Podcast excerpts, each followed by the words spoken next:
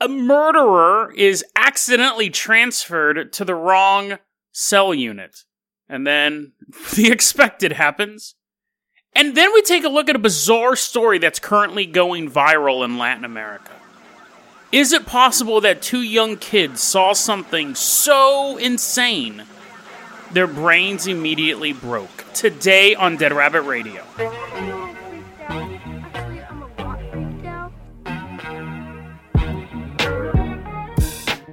Everyone, welcome back to another episode of Dead Rabbit Radio. I'm your host, Jason Carpenter. I'm having a great day. I hope you guys are having a great day too.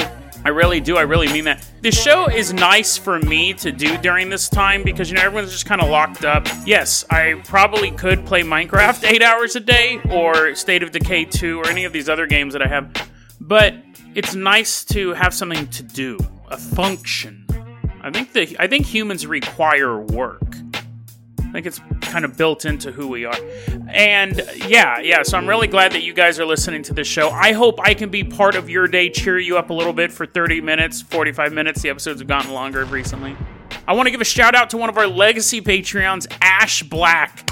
Ash Black, thank you so much for supporting the Patreon. He's actually the artist behind the Dead Rabbit logo, the red and black iconic Dead Rabbit logo. He came up with that one night listening to the podcast on 4chan. I had an earlier logo, and that's the one he made. And he, I would consider him one of the earliest supporters, Patreon or not, of Dead Rabbit Radio. I really, really appreciate. That smart guy. He's had a lot of really cool projects. Um, really, really cool guy. I'll see if I, I'll see what he's up to now and see if there's anything I can plug for him. Also, if you can't support the Patreon, that's fine too. I totally understand financial reasons, or uh, you live in a country that doesn't do PayPal, or you don't like PayPal, you don't like stuff that they've done in the past. Totally understand that.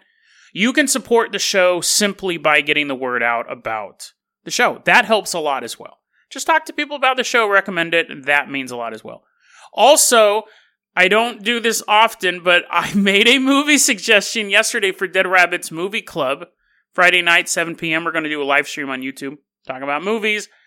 I apologize for the movie I picked last night. I had never seen it before. Uh, Sorority Babes and the Slimeball Bowl-O-Rama. We will discuss it.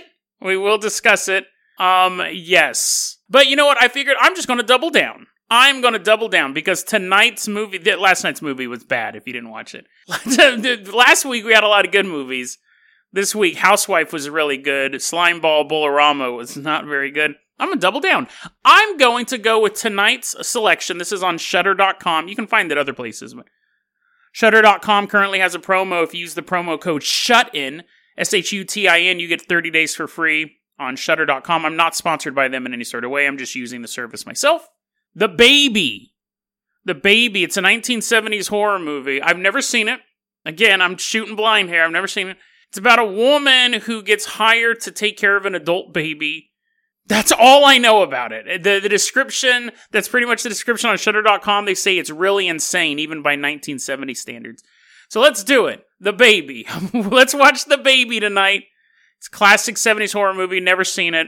The cover is just a woman going, oh, and then like giant feet sitting out of a baby crib. I really don't know what to expect, honestly. So we'll watch that. And then I'll try to watch, I'll try to figure out some actual, possibly good ones we can watch later in the week. I know what we're going to watch for Friday. That's a surprise.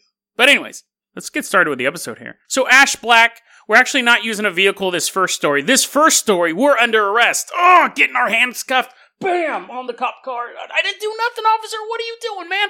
I didn't do anything, officer. Uh, those jewels, I, they were with me when I found them. And that, that, that jewelry store, that glass was broken. Uh, uh, just coincidence, man. Synchronicity. So we get dragged downtown. We get processed, fingerprinted, mugshots. Turn to the left. Doing all that stuff, right?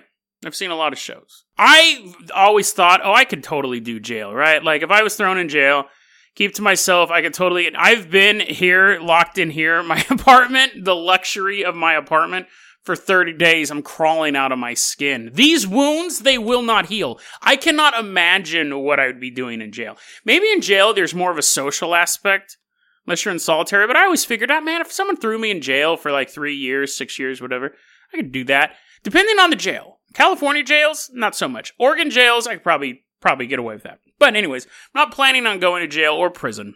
But as I, I'm, I'm saying that rant right in front of a correctional officer, and he's like shaking his head. He's like, "You're not going to survive in prison, boy." I'm like, "Ah." We both get thrown into general population, and that is where we meet Jonathan Watson. We're at the California Substance Abuse Treatment Facility and State Prison in Corcoran, California. Now, you like how they have the first, the nice part at the beginning. Oh, I'm going to the California Substance Abuse Treatment Facility. That's not too bad. But then the second part of that is state prison, state prison in Corcoran California. This story took place on January 16th, 2020. And while we're walking around General Pop, we meet Jonathan Watson. He's 41 years old. Now, we are all like we we we robbed a jewelry store, right? So that's that's kind of a cool crime. Nothing to be ashamed about. You should be ashamed that you got caught, but you know, stealing jewels, that's kind of cool. That's something like the Beagle Boys do. So that's like a cartoon crime, basically. So we're walking around and we see Jonathan Watson coming. Now, he's not supposed to be here because where we're at is kind of low, not super low level offenders. We're on level two. So you have level one, which is drunks, stuff like that. Really, really, uh, that would basically be your white collar criminals. Level two, thieves, junkies, stuff like that. And worse. We'll get to that in a second. But level three is where you put murderers. You keep them, they're violent offenders. You keep them away from everyone else. Jonathan Watson's supposed to be in level three because he's a violent murderer and he has life in prison. But there was a little someone someone was on their computer and they're like playing mahjong in between typing in sentencing guidelines and they accidentally shifted him. It was a, it was a snafu. Everyone admits this was a snafu. They shifted him from level three to level two. So one day Jonathan's sitting on his cot and uh, the gate opens up and they're like, "Okay, get your stuff. We're going to level two. What? I don't. I don't think so. What? You telling me what to do? Uh, no, no, fine, fine. I'll go to level two. Like I know it's much more cushy down there. The whole time Jonathan's thinking this doesn't seem right. Like I know me. I know me. I'm a murderer. I should be on level three. But anyways, you know what are you gonna do? He goes down to level two. He has a single man cell, and then they open up into like this big kind of dorm room area. One day he's sit. He's not there for very long, and he's sitting in the common room, and this new inmate walks in, and everyone gets a little uneasy because they know his sheet. They know what he's in there for. Aggravated sexual assault of a child under the age of 14. Nobody likes this guy, right? Nobody wants to have anything to do with this guy but everyone's a low level offender. So you're going to have child molesters and stuff like that. In a lot of times they'll be in protective custody, which is basically you're just locked in your cell the whole time, or you'll be sent to a sexual assault prison where it's just you and all your gross compadres, which is a bad idea because then they just kind of network. But this one, like, what's a jewel thief? We may be tempted to beat this dude up, but really in reality, like people who are in there they're facing five years because they got caught with some drugs or because they, you know, pushed over a vending machine and crushed someone's leg, something like that. They're just going to do their time. They think the guy's disgusting, but what are you going to do, right? Because if they kill him, then they're looking to go into level three. They're going to be there for the rest of their life. So, anyways, they don't know, though, and this new inmate doesn't know, that Jonathan is not a low level offender. But Jonathan also is thinking, you know, I'm at level two. Let's see if I can make this work. This guy walks in. We don't know his name. We don't know this guy's name, but he walks in, picks up the remote, there's just television going on, watching whatever. Picks up the remote, changes the channel to PBS Kids. Sits down and starts watching kids' television. Everyone just kind of looks at each other like, what no. Jonathan Watson, he did an interview uh, after this. He has this quote about what happened that night. He says, quote, I could not sleep, having not done what every instinct told me I should have done right there and then. So I packed all of my things, because I knew one way or another, the situation would be resolved the following day. Next day, Jonathan goes to his counselor and says, I'm going to kill this dude. I'm, I'm going to kill this guy. Counselor totally ignores him, doesn't believe him which I'm sure they hear a lot. But again, this guy is in prison for murdering somebody. Counselor doesn't blows him off, doesn't believe him. Two hours after he talks to the counselor, he's sitting in the common room. The molester dude walks back in, picks up the remote, turns it to PBS Kids. At that point, somebody says, they're looking around, and somebody actually says, Is this guy really going to watch this in front of us? And Jonathan said, quote, I got this. He gets up, there's an inmate sitting around, he had a cane. He, you know, needs a cane. He's an old man. And so Jonathan gets up, walks over to the guy with the cane, grabs it, and proceeds to beat the man to death in front of everybody. Everyone's freaking out because even though it's prison, you don't often see people just get murdered while they're watching television. Yeah, that's what you see in Oz, and it does happen in certain prisons, but it's not.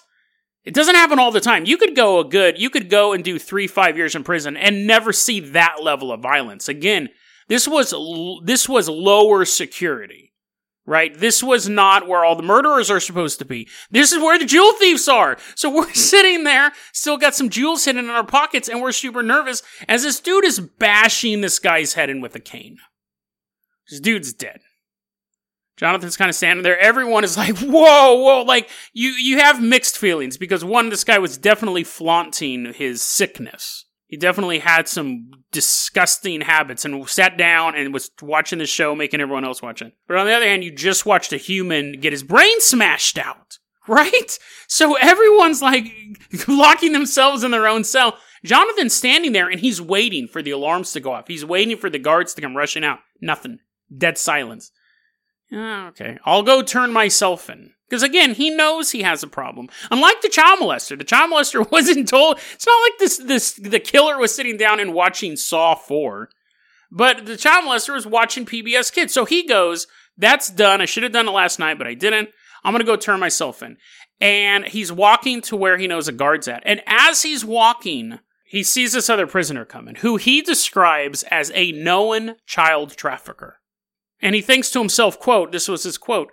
in for a penny, in for a pound, and murders him with the same cane. Beats him to death right there.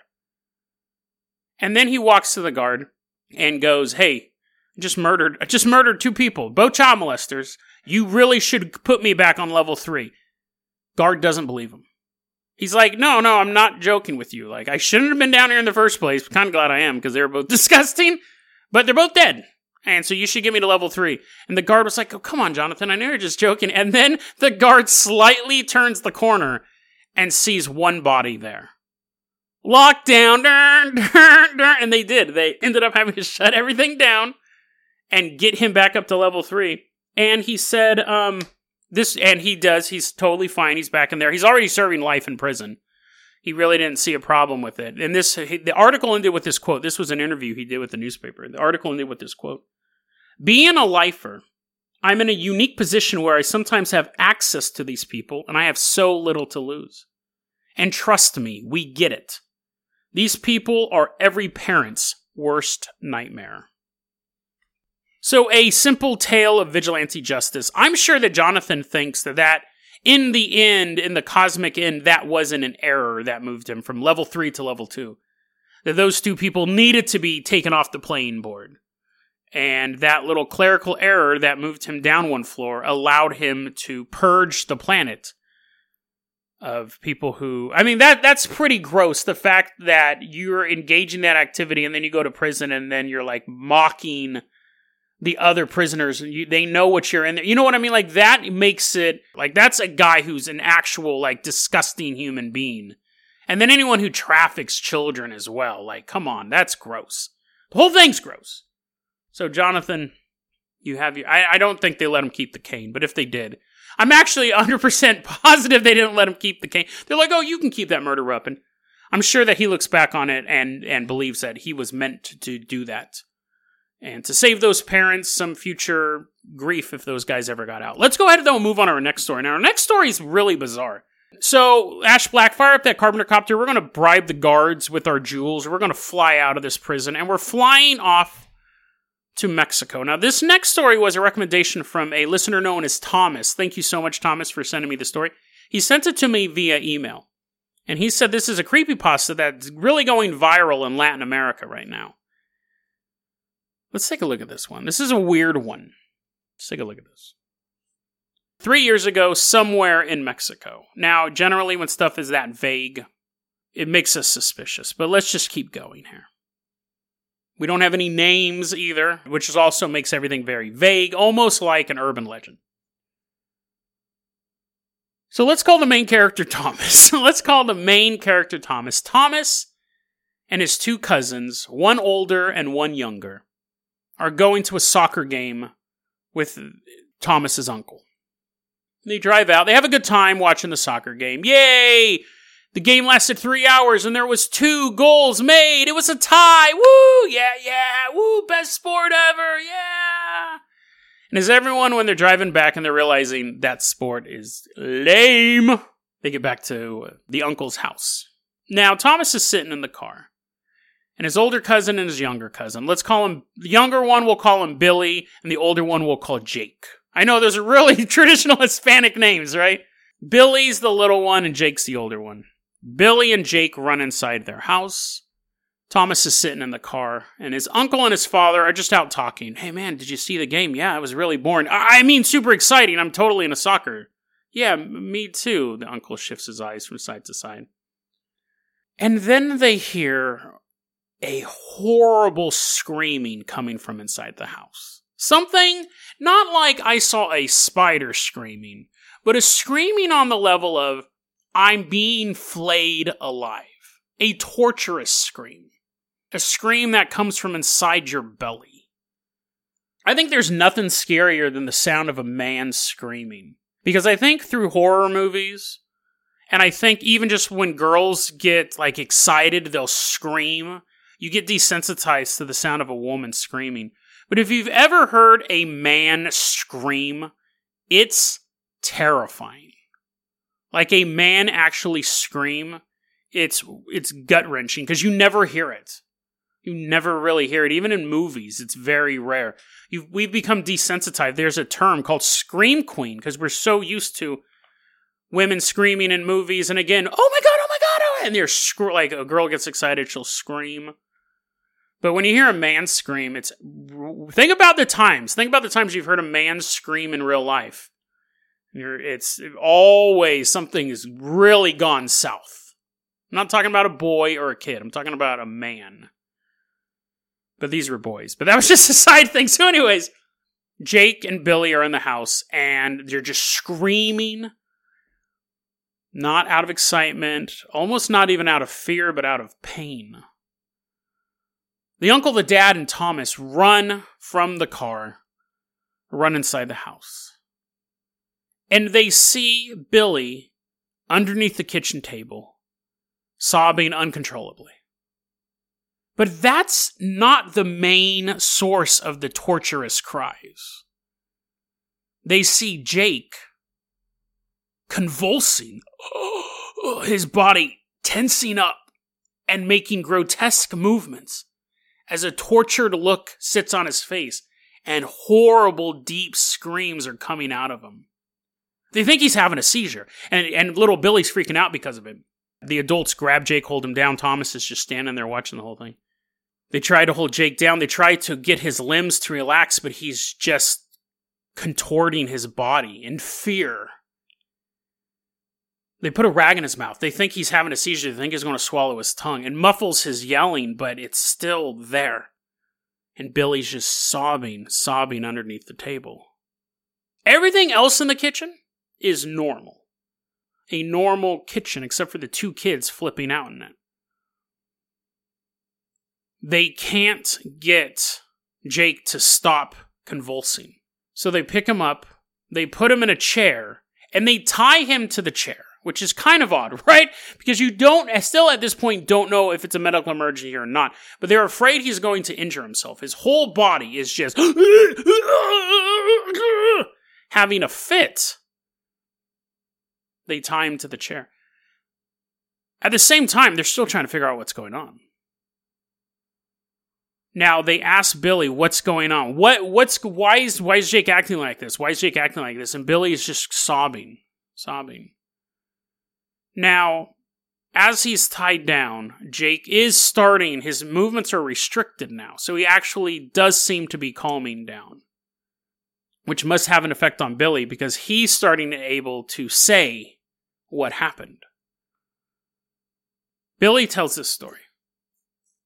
Billy says that him and Jake both walked into the house, talking about soccer, all of that stuff. They walk into the kitchen and their family dog is in the kitchen. It's sitting on the kitchen chair. There's a bowl of cereal in front of the dog on the kitchen table. The dog has a spoon. He's holding it with his paw. And he scoops it into the cereal, takes a bite. The two kids stand there for a second, stunned. And the dog, holding the spoon, dips it back into the cereal, takes it to its mouth, takes a bite.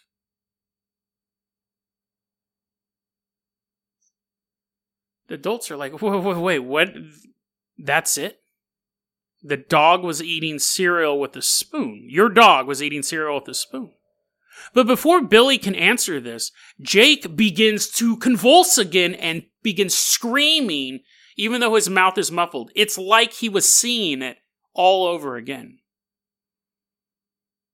So at this point, they call the ambulance because now he's fully convulsing, even though he's tied down. They call the ambulance. Ambulance comes out there, take him to the hospital. What they say is that he appears to have some sort of breakdown.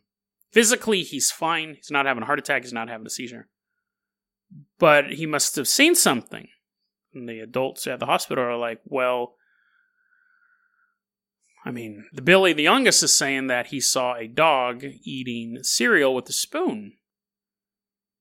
And doctors are like, well, we we're not going to say. We just know that this boy is having some sort of nervous breakdown. Um, we can treat him here, but if it doesn't get better, he's going to start needing therapy. And he does. Jake has to start going to therapy. Normally, a very healthy young man is now going to therapy. And the parents keep asking Billy, What happened? What'd you see? And Billy goes, We walked in and we saw our dog eating cereal with a spoon. And he just kept eating it. And then the next thing, I was crying and Jake was freaking out. Can you draw us a picture of what you saw? Yeah, I can. Billy sits down, draws a picture of the family dog with a spoon eating cereal. After that night, the family dog was never seen again. And to this day, Jake is still going to see a therapist to try to get over what he saw in the kitchen that day. It's an interesting story. It's and what's interesting about it is if I approached it like this, if I had said on my intro, today on Dead Rabbit Radio, a man sees a dog eating cereal with a spoon, and his mind it, it depending on how the story is told, is how it affects you, I believe. Thomas said, for whatever reason, Thomas goes, listen, I'm a skeptic. I don't believe any of this stuff. I find it interesting. I love your show. You're so awesome. You're so handsome. I love you so much. Oh, oh, thank you, thank you. He didn't say that last stuff, but he meant to say that last stuff. He said, he goes, I'm a skeptic about a lot of stuff, but for whatever reason, this story creeps me out. It's funny because I read it. I read his version of it. He thankfully translated it for me and sent me a link where it's also being posted on Facebook. The translation's a little rough there. So thank you, Thomas. Definitely, when people send me stuff from other languages, it always helps to get a translation or your version of the story. But as I read it, I read it a couple times. It is something chilling about it, and I think it's chilling on a couple levels. One, it's so mundane. We talk about Cthulhu and the old gods, people seeing things, looking into the pit that drives them into madness. And that's fine on a literary level. H.P. Lovecraft can end a story with, and then he looked in the closet and all things were all.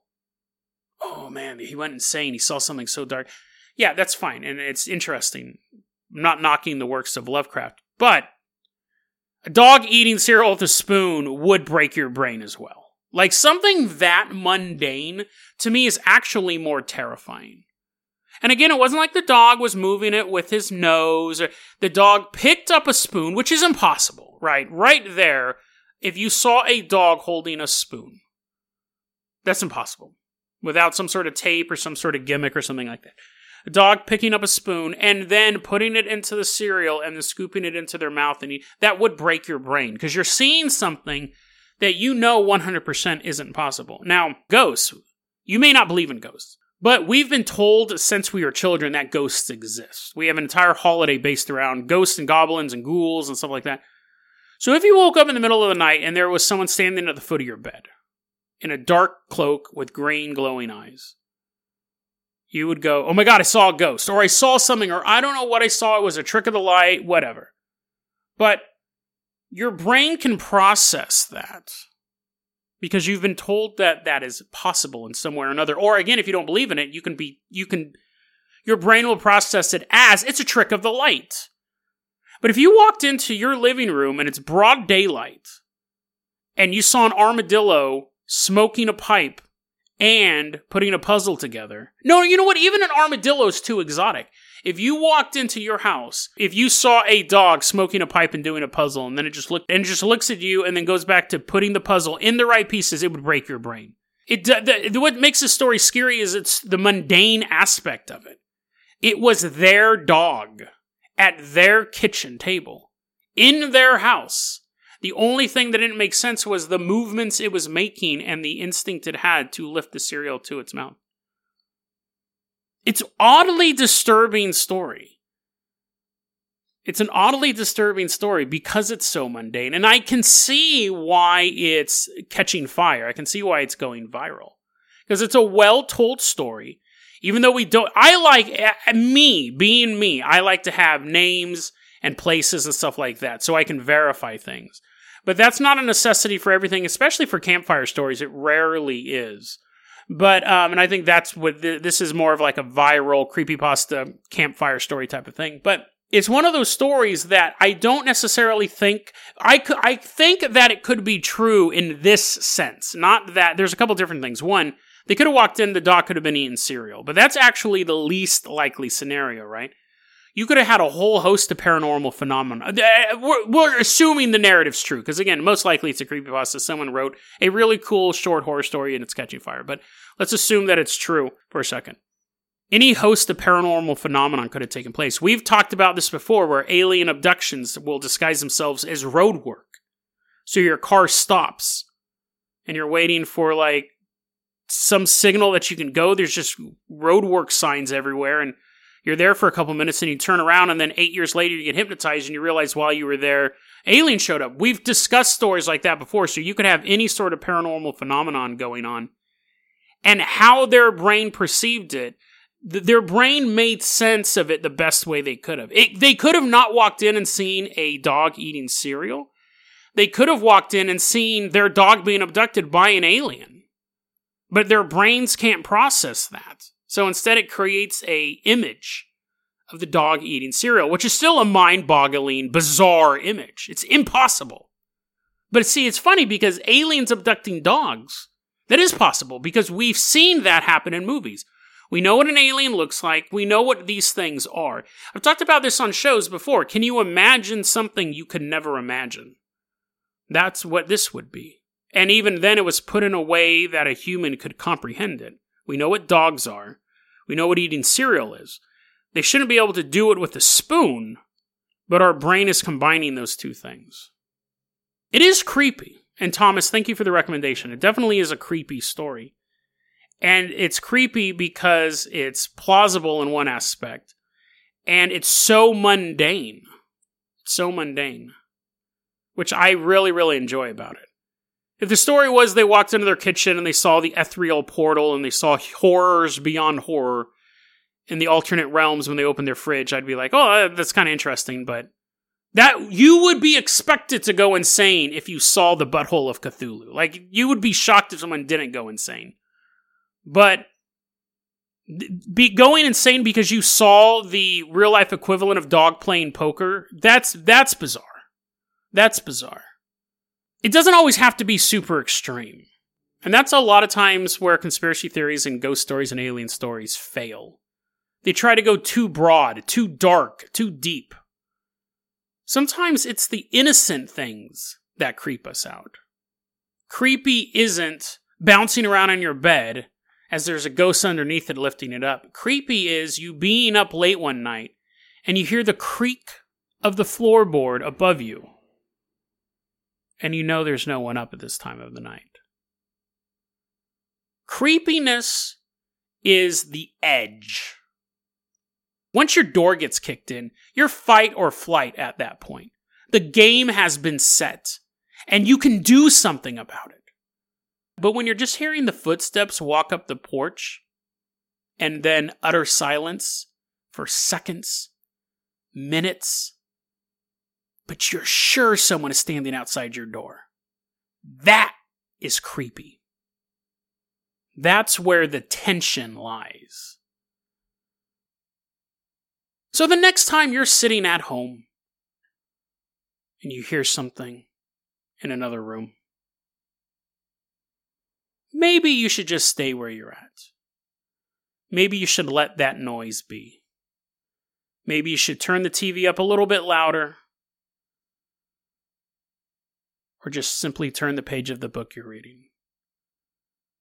Because while that noise may be nothing, that noise may be something. Something impossible. And unless you're willing to risk your sanity for the sake of your curiosity, just leave the noise in the dark room alone.